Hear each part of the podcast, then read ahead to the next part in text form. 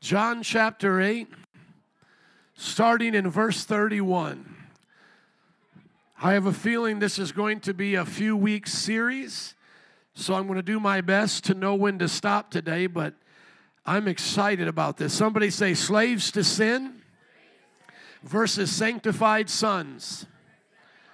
There's a lot of words there, but I want you to get it out with me. Everybody say this with me slaves to sin versus sanctified sons. Thank you. I want you to think about what you just said. Because the human race is broken down into those two categories. That's it. Those are the two categories. You could say it like this children of God, children of the devil.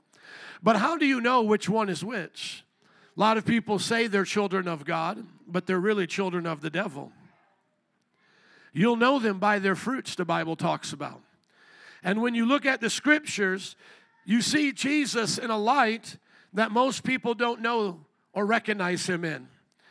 I'm sad to say, and it frustrates me as a pastor, that I have to be the real Jesus for the first time that people meet. I don't know if you've ever felt that way in your Christian walk, but have you ever felt like, hey, I'm sorry, I have to be the first real Jesus that you've met? Because the other Jesuses that you've met have not been the right one. See, we represent Christ to this world, and we have to be Jesus to them. When I call myself a Christian, I am calling myself Christ like. Now, that's either true or it's not. A lot of people call themselves Christians, but they're not Christ like.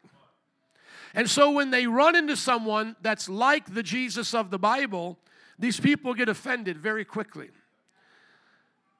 And sadly, when you see people get offended, you see them standing in their offense instead of standing upon the truth of God's word. Your offense or my offense doesn't make it true. You could be offended by a lot of things in life, and none of those things mean it's true. Your emotions and my emotions, because I want to put myself in here, can deceive you. I remember when I was a non Christian in the early 90s and I would go to a good Bible preaching church, I was offended that they said that Jesus did not accept me the way that I was. I, that, that bothered me. And that led me outside of the church as a teenager to live in rebellion. Because I literally thought to myself, if there was a God, he surely would not think the way you're thinking right now. And I thought I was right.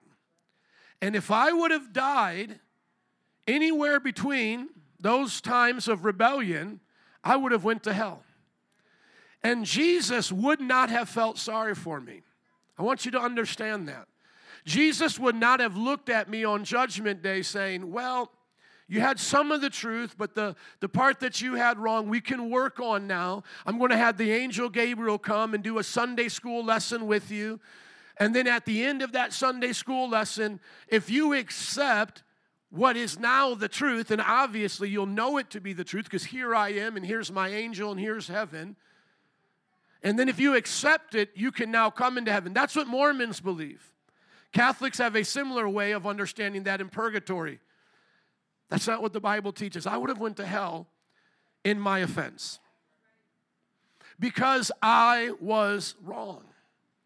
When we look at Jesus' life, Jesus had no trouble telling people they were wrong. And oftentimes, we in the Christian church, in the Christian world, and I feel this as a pastor so often, we feel like we're talking people into joining what we're doing. I see this when I go visit other churches or I watch them online. It's almost like the presentation from the announcements to the offering to the worship. It's don't step on anybody's toes. Let's make sure that we uh, don't leave anything unexplained. Make sure that everybody gets what we're saying. It's, it's like. Um, if you've ever been to a nice restaurant, has anybody ever been to a nice restaurant? I'm not talking about McDonald's. I'm talking like a nice restaurant. Maybe even a little bit higher than Red Lobster, okay? I'm talking a little bit higher than Applebee's, a little bit higher than that. I'm talking about a nice restaurant. Have you noticed how they just go out of their way to make you feel good there? Juan and I were out at uh, Fogo de Chao the other day. That's a nice restaurant. How many know you feel good when you go there? You feel good. You feel like, man, you're the man or you're the woman, like, like you've accomplished something in life. And they want you to feel that. And that's great. And there's a part about Christianity that really makes people feel loved. And there's parts of Christianity that give to people community, friendship, belonging. But that's not enough to keep you. When I first started the church, I felt a lot like how I see churches are operating now. I was a young adult, didn't have all this gray hair. And uh, if you came to the church, you'd get to shake my hand, hang out with me. After service, you'd probably more than likely be invited to go out to dinner with me and hang out with my wife and I. And I continually heard this all the time like, man, you're the coolest pastor. You're the coolest pastor. Man, you're so cool. I mean, I love hanging out. Oh, you're so relatable. Like, man, you're, you're fun to be with. But then I began to give them the gospel, and they would yell at me. Everyone, look at me. They would cuss me out. They would walk out in the middle of my services. I remember one time asking a young lady who I'd won to the Lord by God's grace in my house because I had a group of guys over and she was tagging along and we were playing video games. I remember her being dedicated to church, coming early and staying late. And I said, Would you like to be a leader? Would you like to be a disciple of Christ? Would you like to follow Jesus as my wife and I follow Jesus? There's going to be a standard and an example that we set. Would you like to follow that? And she said, Yes. And I said, next week for church, just come a little bit early. Come at this time. I think it was our services were at six o'clock. I said, come at 5:30. She came late. So I sat down and I talked with her and I said, I'm sorry, I don't think this is going to work out. Within the first month of my church, I offended the most consistent person. Are you listening? I said, I don't think it's going to work out. 545 is not going to work. It needs to be 530. Let me know when you're ready. And she said, Oh, no, no, no. It was just this time. It was just this time. And I said, Listen, it's either going to be 5:30 from this point on or you're not going to be a leader. It's that simple. Just keep coming to church and you can be a leader when you're ready. She got offended that I told her that you can't be late anymore. She walked out of the pre service meeting that we were having because even though she said, I can do better next time, she didn't want the responsibility to have to be there. Imagine starting, I think it was like our fourth week. Imagine starting a service where I just lost the one that was the most committed, walked right out the door in anger, yelling at me in the middle of the church. I led the worship, did all of those things that day at church. I see these churches giving the gospel to people as if it doesn't come with offense. I want everyone to listen to me. The gospel will always offend you. The gospel and Jesus will always bother you when you're not in it. When you're not following what the gospel teaches, it is literally a stench of death. My wife and I, we love having fresh meat in the house chicken, beef, etc. Have you ever had leftover meat and put it in the garbage? Have you ever seen what it smells like a few days after you put it in that garbage? Leftover chicken or that raw chicken, you know, you cut off that chicken breast and there's these parts. My wife doesn't like that little sinew part, so she cuts it so it's just that, that prime white chicken breast and she'll put that in the garbage can. We just had some meat this week. I don't know what it was, but when I opened up the garbage can this morning, the stench that came from it almost knocked me out. Paul talks about this in Second Corinthians that to some, when we're preaching, the aroma is of death. That's what they'll smell when they begin to see the cost of becoming a Christian. A few months later, into our church, we had a worship band. Believe it or not, they started to string together a, a band. And one week they forgot to practice. And they came up and disgraced God in front of our congregation. And I said, in front of the congregation, we're stopping worship. Everybody from the band sit down. And I grabbed the guitar and I sang a song. And I said, the difference between what I just did and what they this, just did is this I give God my everything, and this is all that I have. I'm a terrible singer, not a great musician, but if it's my responsibility to lead worship, I will practice and I will come ready and I will do it in excellence. And what they did was use these gifts that they have to be lazy and to disgrace what worship is. They got offended but they came back. We did an outreach in our church. There was about 20 people at that time. And I said, I, I preached for a month, four weeks. And I said, I want every single person in this church to be at this outreach. That's what we're going to do. We're going to go to this outreach. Half of them showed up late, and I rebuked them. One came to the outreach and had a hot dog in his hand, ready to eat it. And I said, You either repent or you leave here and never come back. He never came back. That was within the first year. Are you listening to me? I said, Are you listening to me? I believe the gospel is better than the apprentice. People beg to be on the apprentice. These reality shows, have you ever seen those shows? I'm watching one right now about a kitchen master. These people kiss up to this chef like, like as if he's like a god, calling him master. The first thing I would say on this show is I can't call this man master. And children and parents, be careful when you have karate senseis. These men are not their masters. Are you understanding? You have one master, and it is God. I hear the church watering down the gospel to the point where Christianity is a favor to Jesus. As if you hanging around Jesus, now saying you believe, means you deserve something from him. You're going to see in the next few minutes a Jesus that doesn't owe you. And listen to the language because I use it, I use it accurately. Jesus doesn't owe you a damn thing. He doesn't owe you even damnation. He doesn't even owe you your existence. We could be taken off of this planet and God would think nothing of it. The attribute of God's sovereignty can never be blurred with His love.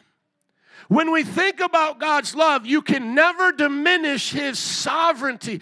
God is sovereign and loving together, yes. But understand what sovereignty means.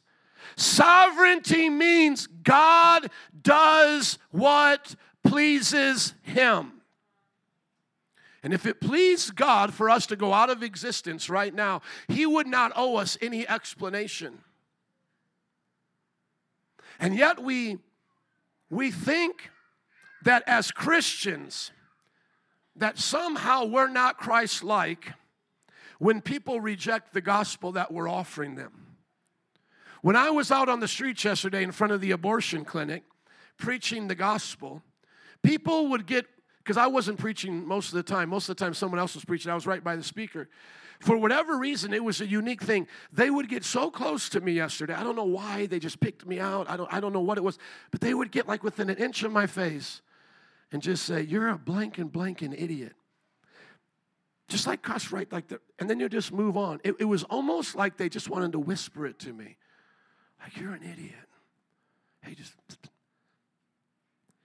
you guys need to get out of here. Like, like something inside of them felt like they needed to tell me that. I want you to understand something. I want everybody to understand this. When those wicked sinners are judged on, on the day of judgment and God sentenced them to hell, they will be pleading for what we did that day. Do you understand? Do you understand that the illustration, Jesus told it, not someone that is seditious. Jesus told us an illustration of hell where it says that a man was begging that another person would come to him and put water on his finger so he could suck it off of it. The world has no comprehension of the judgment of God upon this earth. We have been so deceived by a false Jesus that when the real Jesus comes from real Christians, people think we're doing them a disservice. I was wakeboarding the other day and I was riding doubles so that my friend could record me. While he was recording me, I was pushing my way out to a feature that was above my head. What that means is I could not see what was beyond that feature. My friend could because he was on the outside. When we got closer, someone fell and they were behind the feature. We ride about 20 miles an hour with a sharp plastic stick underneath our feet. You don't want to get hit in the face with that, especially when your face is just bobbing in the water. My friend did not say to me, Hey, Joe, hey, there's a guy over there.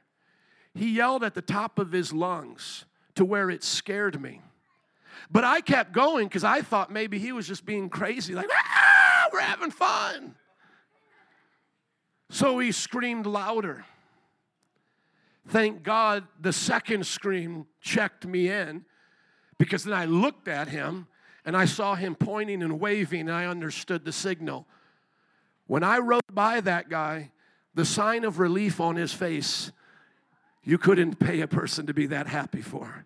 I mean, this guy was relieved because he saw me coming because somehow from the feature where his angle was he could look up and see me. As i was approaching this pyramid he could see me because as i made eye contact with him that guy had lost all sense of himself. You could tell he was scared white pale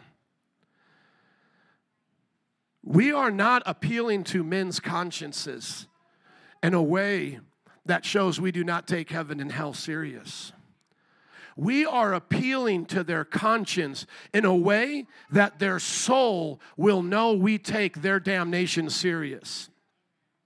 When I was standing next to Lawrence yesterday preaching, if that was Lawrence's last sermon, he would be rewarded by Jesus being well done. The passion that he had for men's souls, the love that he gave the lost as they were coming by was second to none. Anyone who cursed at him, anyone that yelled at him, anyone that was upset with him will now perish and go to hell based on their rejection of God's love for them. And you know what they were? Those who hated him, those who rejected him, they were slaves to sin, slaves to wickedness. And yet, I want everyone to think about this those people are probably going to a church service at some point in their life, in their future, and they are going to think whatever they receive from that priest or that pastor is better for them than the offense that Lawrence caused in their heart. They will think to themselves at some point, oh, it's good to be back around St. Thomas because Father, Father Gary, Father Fred here, he's such a nice father. Oh, it's great to go back to this such and such a church because they're so different than this lunatic preaching on the street over here. But what they do not understand is that they have been deceived into thinking that what they're offended over is something that is just. They think they have the right to be offended over the preacher of the gospel who has told them about heaven and hell in a tone that expresses the seriousness of the matter.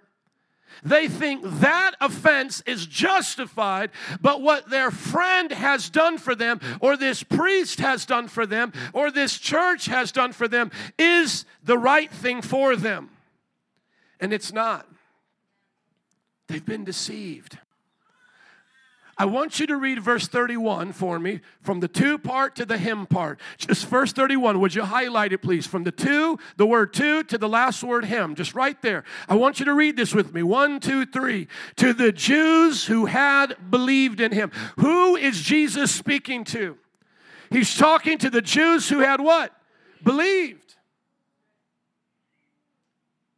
As this conversation goes forward, and I don't know how much I'll be able to get into today, I can see just the entire atmosphere shifting to offense.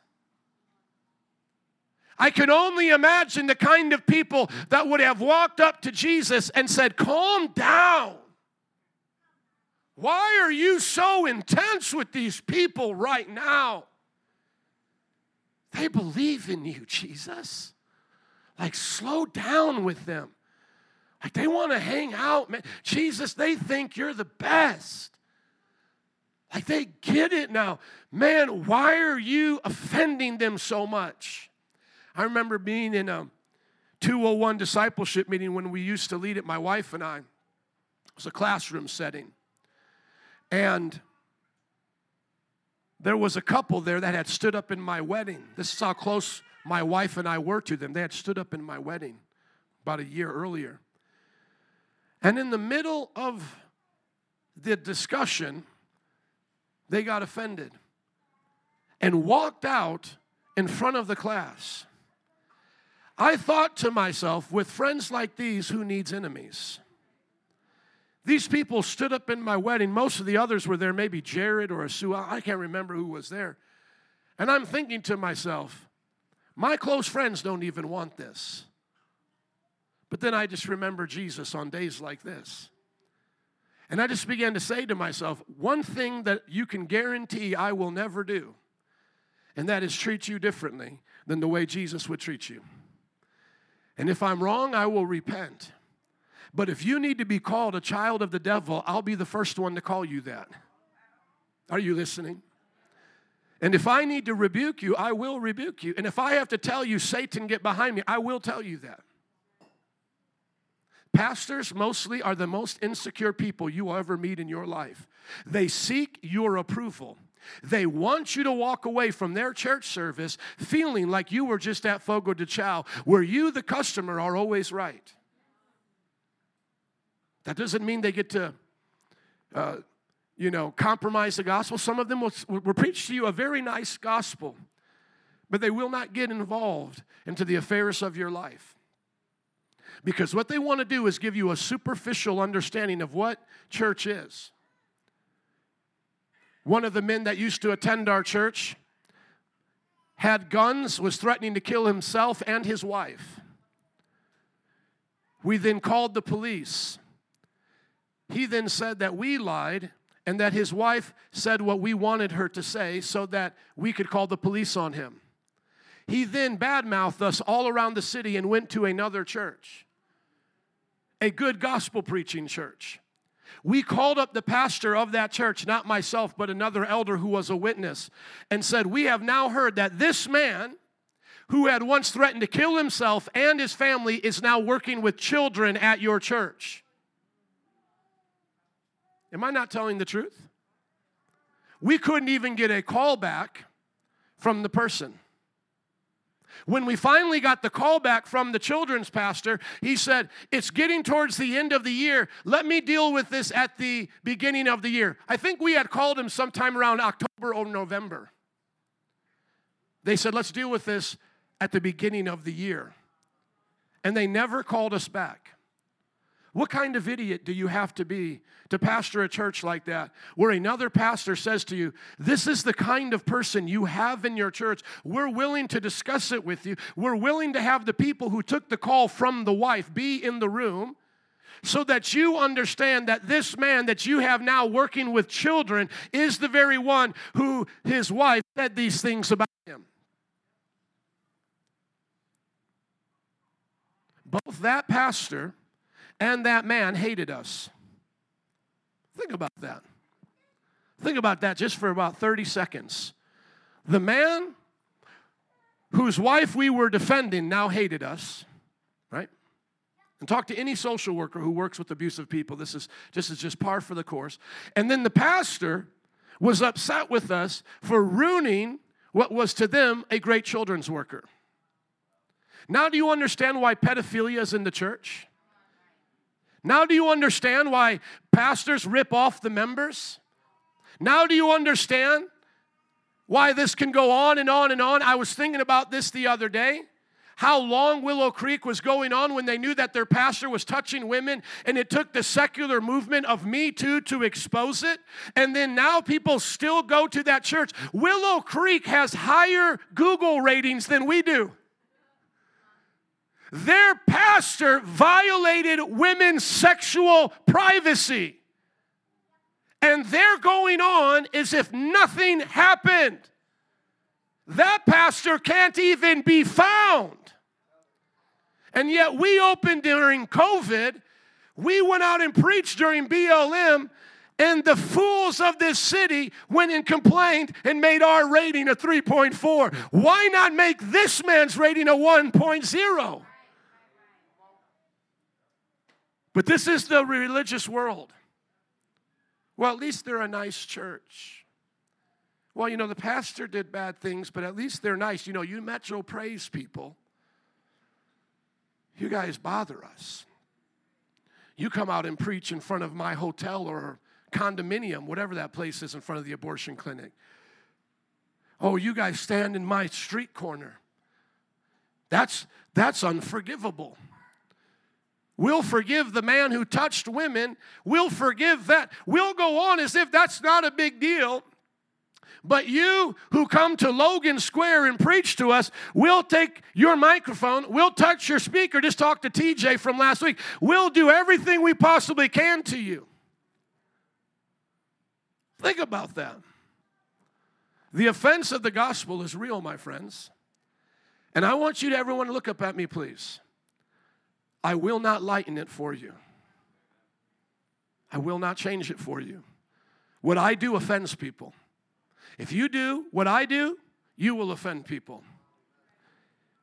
My Jesus offends people. This is not your hospital. This is not your home. This is not your place to do whatever you want. This is the church of Jesus Christ, and we are servants here. If you want to make this your home, make it your home to be a servant and a slave to Jesus Christ. If you want to be who God called you to be, stand next to Jesus when the world hates him. Do not be ashamed of Jesus on the cross. Do not be ashamed of his apostles when they are arrested. Do not be embarrassed when you hear of the teachings of God coming forth over the radio waves, the TV waves, and the internet. I remember during the time of BLM, after we were standing with Juan in front of his restaurant, coming home and my mind spinning like, what just happened? I go to bed at some point, obviously, wake up. And I've got calls from two coward elders that I have to now receive. They're both resigning from their position. They don't want to talk with Juan. They don't want to know the other side of the story. They don't even care if we would have gotten killed in front of the deli. This is all that they know at this moment. Their boss knows they go to this church. That's all that they care about at that moment. My boss brought me into the office to ask me questions. I need to resign until I figure this out. Could you imagine being a Christian in the early church? Where's Paul? I think he's arrested in Rome. Where's Peter? He's running. We don't know where he's at right now. Where's Philip and his daughters that prophesy? They've gone underground. Who's coming to us?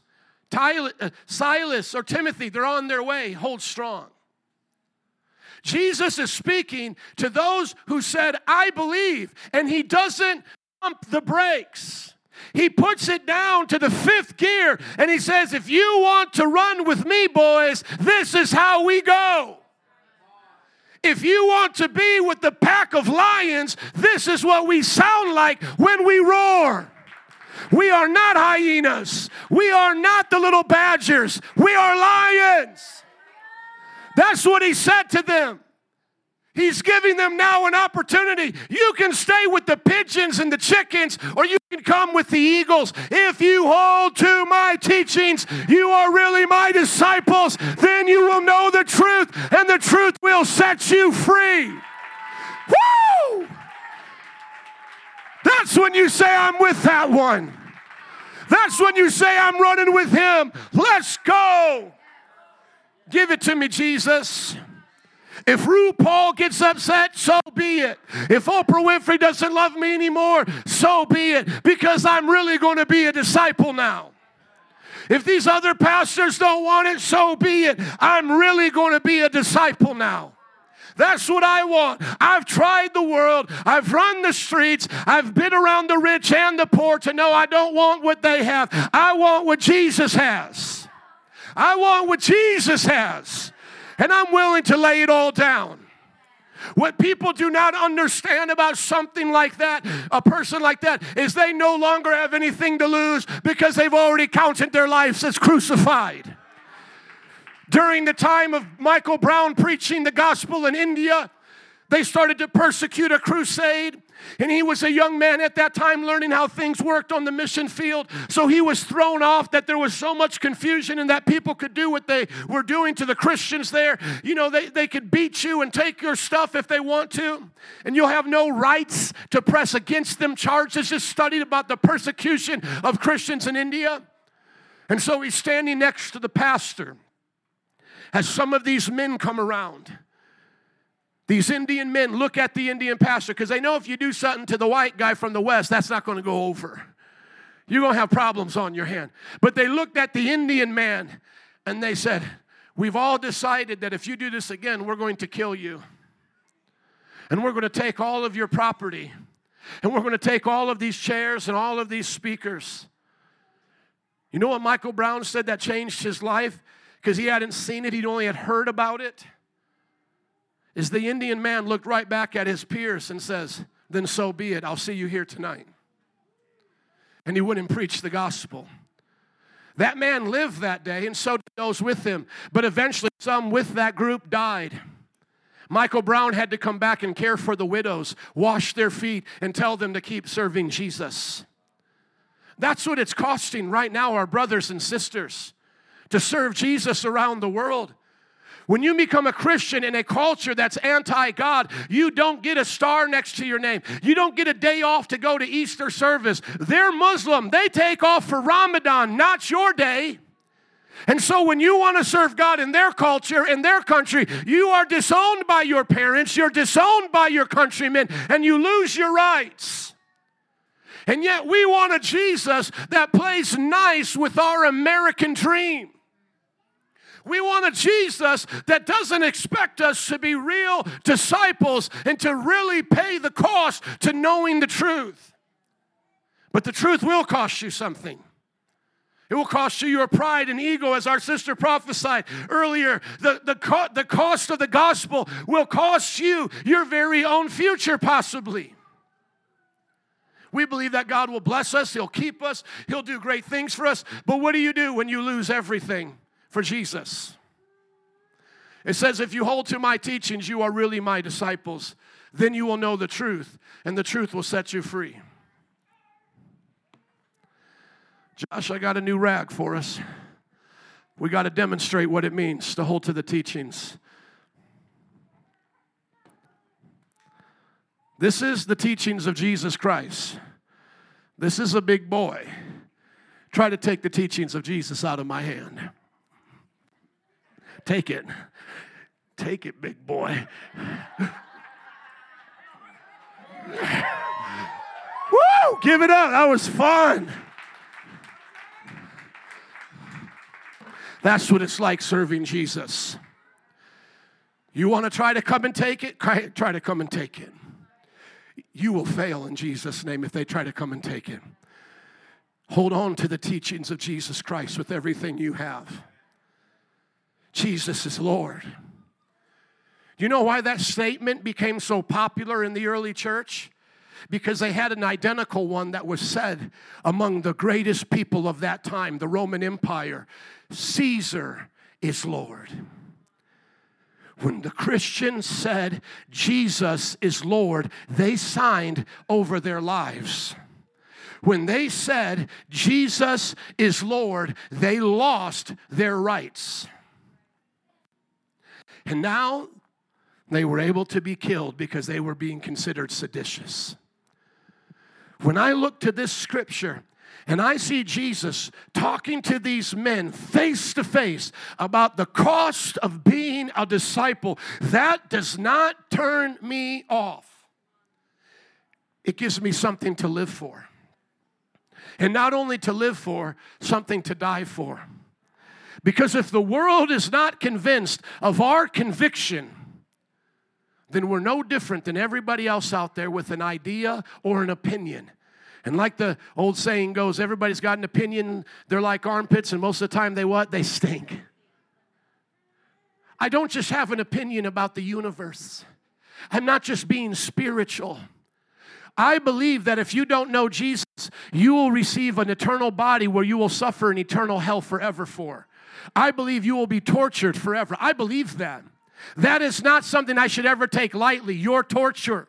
I shouldn't take lightly your damnation. Do you want me to take that lightly? That I believe that most of my friends, most of my neighbors, most those in this city will be damned? You want me to take your damnation lightly? Of course I won't. I care too much for your soul to take that lightly. I'll stand in front of your, your park and preach the gospel to you because I care for your soul. I will come out to where you want to murder your children in front of abortion clinics because I care for your soul. I'll come out to your parties and to where you go to celebrate life to remind you that these are temporary because I care for your soul. Does anybody else care for souls? So when they yell at us, when they curse at us, it's because they're deceived. These people had believed in Jesus, and you're going to see how quickly they can be deceived. I could be deceived. Those people believed in him. They're like, man, I believe in you, Jesus. So Jesus takes it now to where the rubber's going to meet the road. Okay? You say you believe in me. That's great. You, you get the, the big picture here. I'm the Son of God. I'm the one that's going to die on the cross. You're like, He's Jesus is pleased they believe. He doesn't want them to disbelieve. He wants them to believe. But now he's going to say to them, This is what it's about. You better hold to my teachings and then be my disciple. And then you will know a truth that will transform your entire life. How do I know you're not a disciple of Jesus Christ? Is if you're still in your sin. I know disciples of Christ by their fruit. If you are free from your sin, you are a disciple of Christ. You will not live the same way you were living before Christ. Christ will make a change in your life and in your behavior. This idea that we're saved by faith alone and not by works does not give us permission to always have faith be alone. Though we're saved by faith alone, faith never remains alone. It is followed by good works. With, without it, faith is dead. Now, listen to what they say back to him. This offends them immediately. Immediately now they are offended by Jesus. They answer, We are Abraham's descendants and have never been slaves of anyone. How can you say that we shall be free? See, where did the offense come in? They don't think they need to be free. They think they're a good person. And this is the problem now with the American culture is that you're not dealing with people with guilty consciences. Most people do not have a guilty conscience. Most people feel absolutely justified in the life that they are living. And I believe if you put them on a lie detector test and tested them and, and you ask them, are, are you good in your conscience? Do you feel pretty good about yourself? Like how you're living? Like, I mean, are you a pretty good person? Like, are you doing life pretty good? I think they would say yes and they would pass the test. Because deception is that real. Deception is that real. Most people think I'm good. I'm good at life, man. I'm not a Hitler. I don't go around killing people. You know, I, you know, if my neighbor's garbage can gets knocked over, I'll pick it up for him. You know, if I see someone on my job that needs a little bit extra help, I'll help them out. You know, I'm a good person. My family needs me. I'm there for them. So that's what these people respond back. They're like, "Ho, ho, ho, hold on, Jesus. You're saying that I need to be set free." You're telling me that what you want me to be is free and all of these things. But Jesus, I'm already free. I don't even need to be set free. We're, we're already at freedom in, in this world. Uh, you know, in my life, way I'm living in this world, I'm already free. Now look at what Jesus says in verse 34. Very truly, I tell you, everyone who sins is a slave to sin. See, that's, that's where you make it plain. You ever sin? Yeah, now you're a slave to sin. So is anyone here going to say they haven't sinned? No, then we're all slaves to sins without Christ, slave to sin without Christ. Amen. I mean, unless you're going to claim you've never sinned. See, now that's the way Jesus thinks. Now, some people, I can just imagine this, would want to come up to Jesus and be like, man, that's too extreme, Jesus. Why not just say to him, if you keep on sinning all the time or do really bad th- sins, then you'll become addicted to sin. But don't just put it out there like whoever sins is a slave to sin. That's too extreme, Jesus. No. The extremity of the language is the truth. Sin for all humans is a slave master, whether you take it in small doses or large doses. Whether the sins of your life take over your life and make you a addict to that sin, or whether you manage your sin. Sin management for some is a a good thing. I mean, they, they look good on the outside. They manage their sin. It's like you've heard of functioning alcoholics, they're functional sinners. It doesn't matter to God, though, if you've managed your sin well. If I've managed my sin well, it doesn't matter to God. Does everybody get that? Notice the drastic language of Jesus that most people have no clue that Jesus talked like this. Please highlight it. Everyone who sins is a slave to sin. Make sure I'm interpreting it correctly. Make sure I'm reading English right. Somebody say everyone. Does that exclude anybody? Okay, so that includes how many people? How many ones? Everyone. Okay, who what? Sins. Okay, so everyone who sins is a what to sin? A slave to sin. So what he had just said to them was, hey guys, you don't get this. You think you're okay, but you're not. So now what is Jesus going to do for the next few moments? He's now going to show them they're not okay. How many know that's not going to go over too well? How many know when you try to tell people that they're a slave to sin, when they've already said, I'm not a slave to anybody, how many know that's not going to go over too well? I don't care who you're talking to. I don't, I don't care if it's somebody religious. It doesn't matter if you're talking to the, the, the corner store, you know, owner who's your, your, your boy who always hooks you up, you know, the person that you always hang out with in life. It, it doesn't matter who this person is. The moment you start this conversation, I'm now going to show you you are a slave to sin. That is going to now make a lot of people upset. The only ones that will receive that message and be like, okay, well, I learned something is somebody that humbles themselves. Because the moment you start the conversation with, let me explain to you how you're a slave to sin, all the barriers, all the walls, all the offense are going to come right up. Can I hear an amen from anybody that's preached the gospel? Anybody that's ever done this before? Has anyone here, let me just ask this, has anybody here ever tried to help someone understand they're a slave to sin? Have you? Okay. Have you seen how quickly people get offended? Okay, so why does Jesus do it? Because offense is not Jesus' uh, priority here, whether you're liking what he says or don't like what he says. Going back to my example of reality TV and these, these shows that people go on, we almost want to switch it to have Jesus is the contestant and you and I are the judges, and Jesus is there and Buddha's there, and now they're going to sing for you like they do on American Idol, and then you're just going to sit back and be like, oh, I'm bored with you, Jesus. Buddha, you entertain me. I'm not sure yet I want to be a Christ follower. Okay, Buddha, you had your shot. Now, Muhammad, come on, come on, Muhammad, don't waste my time.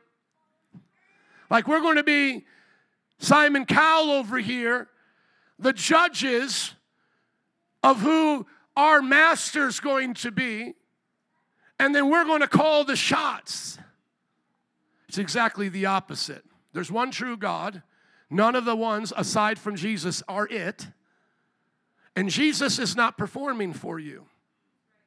I want you to understand this. Everybody get this in your mind right now. I'm going to make it very personal. And I want you to understand this. My sister died drinking and driving one of the worst days of my life. If she did not know God, she's in hell right now. Let that reality sink in for a few moments. I'll describe it just so you can get a picture of how Jesus told me. Not, not Dante, not you know, Marvel Comics, Stan Lee. This is how Jesus described the place where my sister more than likely is at right now. Though only God knows. True, I don't know. But I know the drunkard shall not inherit the kingdom of God. My sister is in a place of gnashing of teeth where the pain is so unbearable, you just grit like this your teeth. Her memory is intact and it's cycling through right now the chances she had. So she's agonized physically by the pain. She's agonized by the mental life that she's having right now. So think of depression, anxiety, fear, regret, shame, all of that, your worst day, in her mind. And she cannot be heard by anyone she screams to. She's there right now. Our moments are passing by, and she's there. Others who have not repented, if they do not know Christ, the other thief on the cross has been there for 2,000 years. Pharaoh and his army have been there for 4,000 years. Some angels, from the time that they fell, have been there since 6,000 years ago at the beginning of creation. And now, everybody, look at this. I'm having a great day. We will do that for eternity. Souls will be in hell in the greatest torment that is imaginable. And the saints of God will be happier than what I am right now. You will not have nightmares about your loved ones in hell. You will not think twice about it. How do I know? The Bible says, their memory shall be erased from off the earth. You will go on as if they never even existed. When I am in God's presence, from that point on, like a bug drawn to light, I will no longer think about the things that went wrong on earth. I will only think about His glories and His goodness. When he comes down and establishes his kingdom on earth, I will rule and reign with him, and I will listen. Everybody understand this. I will never give a second thought to my sister. She will no longer be remembered. But those moments that just passed by while we've been talking, she's still gritting her teeth. She's still in agony. And she'll be there another 10 minutes, another half hour. Some of you can relate to this because you have loved ones that are locked up. You're going on, you're having a great day, baby dedication, but there's loved ones locked up. I want you to understand this. That is what hell is going to be like. And because the churches have not taught you or taken it serious, you think, most people think, that hell isn't that serious. Well, every time I go to the church, I mean, they just sing happy songs. They tell me a little bit about heaven, how to be a better husband, a better father. Uh, you know, that heaven and hell stuff, that might just be something I have to worry about later. That's exactly the opposite you get when you read this Bible. When you read this Bible, you see how serious it is because the very next verse, watch it, verse 35 now a slave has no permanent place in the family, but a son belongs to it forever. So if you're a slave to sin, you don't get to go to God's house well, so and so, they're up in a better place right now. No, most so and so's are not in a better place right now. Most of them are not in a better place right now. Most of them are in a terrifying, agonizing place of judgment. And God wanted you to think about that. God literally described it the way I'm describing it. Why would Jesus tell me about the gnashing of teeth if it wasn't supposed to give us an illustration of the pain? Have you ever been in so much pain you've grit your teeth? I know I have. Have you ever been so thirsty that you ask somebody to dip their finger in water so you can suck on it? I have not, but that's how Jesus says hell is. That a man literally says to another man, Can he dip his finger in water and I suck it? And we're supposed to walk around here with a pitchfork devil in some Saturday Night Live comedy skit, as that is what hell is? That you think that's what I'm keeping you from? You think that's why I go out here and preach? because there's some stupid Marvel show called Lucifer where he's kind of a ladies' man. You think that's where we're saving you from? We are saving you from a place when we preach the gospel. The Bible says, He who wins souls is wise. We are winning souls from a place that no one wants to be. ACDC, Highway to Hell. You don't want to be there. Well, I hate your God. I hate this. Trust me, when you get there, you will hate hell more than you hate our God. Sometimes people say, I would rather reign in hell than serve in heaven. You will not think that. You will not want to be there. Why is it people want to play with sin? Because they don't believe in a hell. How, man, come on, people. Why is it right now in Chicago it's the Wild West? Because they don't fear anybody put some cops with some body armor that looks like Robocop, put some cops with some M16 strapped around them and give them some free reign. My friends, they'll put this down in 30 seconds. Or, in other words, save, send some Navy SEALs to the hood and let them go at it for about three days. Make it like Fallujah. Are you, if they want it, bring it to them. If they want to live by the sword, die by the sword, then they'll take it serious. I've seen gangbangers pull out guns, fight right in front of cops. They don't fear the cop. Even with George Floyd, we know is an injustice. They don't fear the cop. You all know what I'm talking about. They don't fear the law. You go to other nations, you fear the law. You get caught stealing, you get your arm cut off. That still happens in Muslim nations. You do, you do graffiti in Taiwan and these other places, you go to jail for 20, 30 years. Old girl brought weed to Russia. She's about ready to serve a life sentence. There are other nations that don't play with you. That's why they don't go on the streets and play like how they play. You understand what I'm saying? You get some armed soldiers going downtown, they'll start respecting them real quick because that's the only language they understand. This is what God says to sinners You will respect my boot because my boot will crush you. The grapes of wrath is a biblical terminology.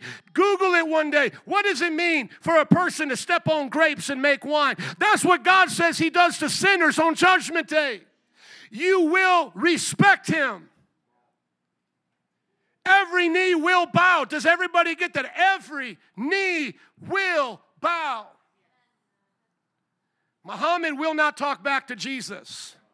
No one is talking back to Jesus on that day. My Lord and Savior, who died on the cross, is a conquering king. And yet, I don't understand in this culture how deep this deception goes. Because I know for me as a wicked sinner, all I needed to know was this was serious and I was all in. But I feel some people want to test God. You see, I was a true God seeker in my early days.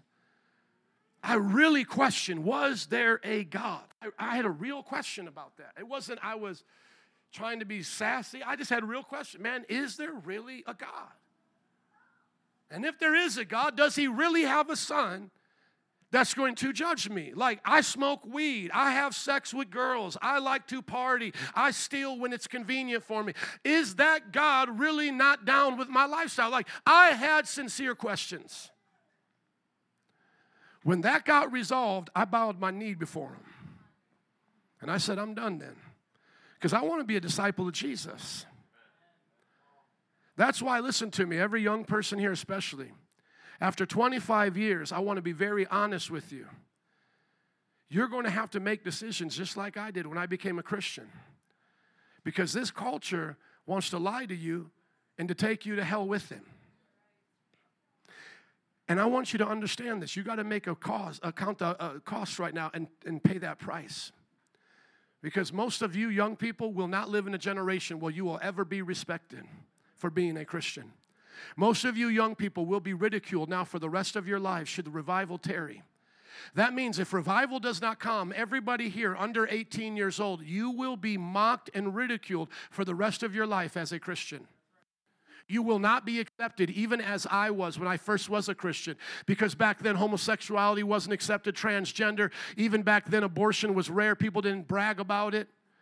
People understood that you went to church. I'm telling you, in the last 25 years, that whole thing has, has, has, has swapped. You are now going to be mocked and ridiculed by this world. You will not be loved by them. And you must decide what you're going to do. I pray that you serve Jesus. And this is what I pray that if the Lord should tarry, you'll remember sermons like this when you're in your jail cell, and you'll remember, my pastor prepared me. Corrie ten Boom was in the time of the Nazi Holocaust. Her family was hiding Jews. She also served some time in the concentration camps. Then God gave her a call to go to Africa and to preach to the, uh, the hurting people. One of the stories that surround her is that she went to a village and brought them to Jesus Christ. And you know, you're excited. Man, this is amazing. The next time she visited the village, it was wiped clean. They were all killed and murdered. And then the reality hit her I am preparing people for martyrdom now. Some of the places where I go, where these people become Christians, they will now be martyred.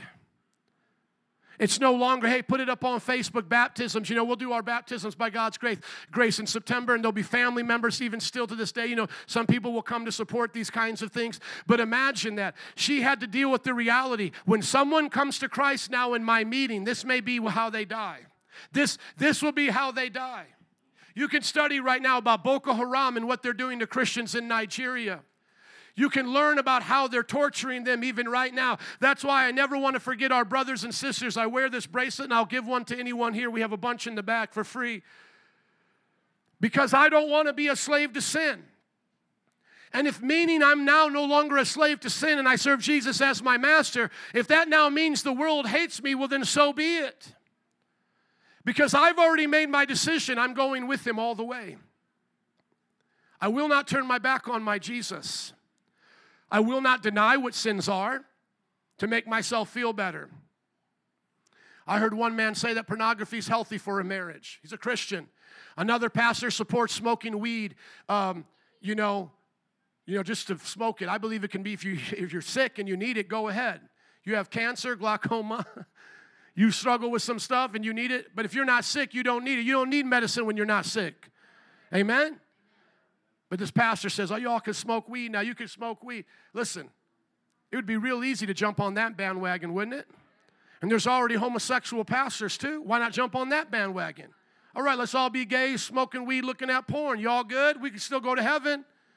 That's, that's what they said. They said I could do all that and still go to heaven. Man, my flesh may like some of that stuff. Let's go. Let's see how far we can take this. Have you ever seen those things? Or am I just making stuff up today? It's out there. They have podcasts. You know that there's polyamory Christians right now. You can join a Christian group to wife swap. I've seen it. These things are out there. Who are you to judge us, man? This is all true love. Look at them back in the Bible. They used to do this. We can do it now. Is that all you're looking for? Is just some religious permission? Just somebody to tell you that's in a religious authority. Oh, that's cool. I, am good with it. Is, is that all you're looking for? Because then you'll remain a slave to sin. I don't care what gay bishop told you it's okay to be gay, they're going to hell with you. I don't care what drug smoking person told you on a podcast, it's all right to do that. You're going to hell with them. Is anybody listening to me? I don't care what person told you it's okay to look at porn, it helps your marriage. You're going to hell with the porn star. This is what it's like. But Jesus does not give you another option. So when you look at Jesus, you're looking at the man that's telling you the way it's going to be. Why argue with him? Just say you're not a Christian then. Say you're one of these Rastafarians then. Smoke weed then. Say you're one of these alien worshipers, the rails, whatever they call them people. I've seen some of them downtown. They can do whatever they want because they, they believe Jesus was an alien, Buddha, anybody spiritual was an alien, pyramids were built by aliens. Go join Scientology. But don't call yourself a Christ follower. Amen? No, now a slave has no permanent place in the family, but a son belongs to it forever. Verse 36, would you highlight it, please? So if the son sets you free, you're free indeed. That's why I'm not afraid of my sins. I'm not afraid of my addictions because I know it doesn't rest on my ability to quit stuff. Like, oh, Joe, how, how'd you get off drugs? Man, what worked for you? I'll tell you what, it wasn't 12 steps, it was one step to Jesus Christ. That's what worked for me. And if you work His word, it will work for you. People sometimes come to me and they want to shame me for my testimonies. They want to say to me, man, that, that, that's not how it works for everybody, Pastor. So don't tell everybody that you're going to disappoint them. That's how it works for anyone who comes to Jesus. Jesus wants to set us free. Jesus, let me end out here. Daryl, would you come, please? Jesus doesn't want us to go to hell. Jesus wants us to be sons that belong to the house. Somebody say, God's house. Thank you. God wants us in the house. God wants our friends and family in the house. God wants his house to be filled. So, do you want to come? I want to be there. I remember one time somebody told me, they said, you know, if I, it was a pastor, he said, you know, man, I agree a lot with what you said. But if I would say that to my church, they would all leave. I said to them, let them leave then. Because whoever stays or whoever comes back to the next service will know that you mean it. That's why I want you to understand something. I mean this. You got vape on you, let's break it up and you never vape again. You got weed on you, throw it in the garbage right now. Let's never smoke again. You've been getting drunk, never get drunk again. I'm standing on God's word. You got apps to pornography sites, delete them right now and never look at that garbage again. And don't tell me it's a lie because I've experienced it for 25 years. I'm no different than any of you. Man, talk to my friends. Talk to my former uh, uh, people I used to hang out with, my associates. They'll certainly tell you nothing was better about Joe than you. Even among my sinner friends, they said, Joe, they called me Crazy Joe. Joe's crazy. I remember one time doing hard drugs. I'm not glorifying it. I remember one time I, there was hard drugs all over the table, and they were doing it in moderation, if there is such a thing. And I remember, you know, cleaning the whole table up, being high for days. There was nothing good about me as a sinner. I was a slave. So what happened? Jesus set me free. Why have I not gone back to those things? Jesus set me free. Who he sets free is free indeed. I hold to his teachings. You saw the example with the big boy. Come on. You saw that I held on to it. I've been holding on to Jesus all these years.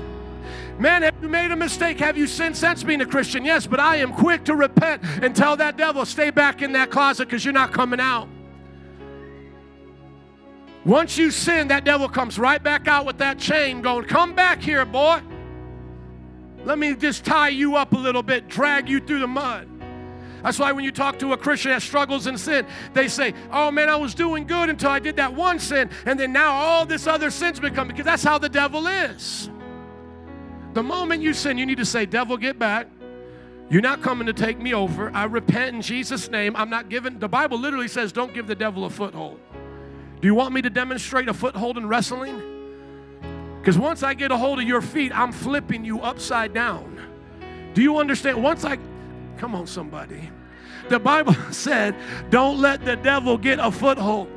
Unless you are some kung fu expert, Every single man in here, I get your foot like this, guess where you're going next? Come on, somebody. The Bible told you that. He said, Don't see, this is not a game. Paul said, Don't you give the devil a foothold. That's why the Bible says, Don't go to bed angry. Have I, have I been angry since a Christian? Yeah, but I don't go to bed angry. I make sure I resolve all of the issues as much as I can. I don't hold in unforgiveness. The Bible says, Forgive your enemy, lest your sins not be forgiven. So when I was out there preaching the gospel yesterday, you better be sure I'm going to be quick to forgive all of those knuckleheads out there because I don't want today not to be forgiven of my sin. Amen. Jesus wants us to be in the house. Today was an intense message because I want some of you to wake up to the reality that there is a heaven, there is a hell, and it's all determined right now whether or not you want to know the truth and have it set you free. And if you have been set free, don't let anybody take it from you. Amen. Can we stand up and give it up for Jesus today? Amen. God bless you. Bandit altar workers, would you come, please? Father, we ask you right now to teach us your ways. Father, I pray that people will serve you because they love you first and foremost, but they will also fear you. I pray for the fear of the Lord to come into the hearts of any here that are compromising and living a life outside of the gospel. If you're here today and you don't know Jesus yet or you haven't served him as your master, would you repent right now and just say, Jesus, forgive me, become the Lord of my life and mean it? And he'll change you right now. Salvation can happen in a moment, but it will last a lifetime if you mean it right now. And if you want to be set free and have somebody pray with you, come up to these prayer workers. But I'm praying right now for all of us, even those who have been Christians before. Father, I pray we will not give in to sin. Right now, if you've been given into sin even as a Christian, you're being deceived. Ask the God right now to set you free from the devil. Ask God to do something about your sin. Don't stay in it. Some of you don't believe this kind of preaching. Go back and read the Gospels and tell me where I made a mistake. We'll sit down and discuss this with you. I promise you will not find anything less than what I said. There is a real hell, there is a real devil, punishment is coming, but there is also a Father that has a house for us to be in, and we can be in it forever. Come on, with hands raised, somebody say this with me I'm not a slave. Say, I'm a son. Come on, one more time. I'm not a slave, I'm a son. And amen. Now pray like it. Pray like a son or a daughter. Son just is a generic term for a child of God. Come on, I'm a son of God. Lord, rid me of all temptation. Deliver me from evil. Deliver me from evil, O God. Deliver me from all the evil of this world. Keep me holy, God. Keep me in your love, O God. Show me the bright path, O God few moments right now can change your life. Second service, folks are going to be coming in. But if you came here today and you're struggling in this, you need to get right. You're not promised tomorrow. The mercy of God is what you're experiencing right now. This is the mercy. This is the mercy. This is the love. You've heard about judgment. You've been told that He loves you. This is it. It does not get better than this. There is no chance after death, there is no purgatory. I plead with you, my friend, a few more moments.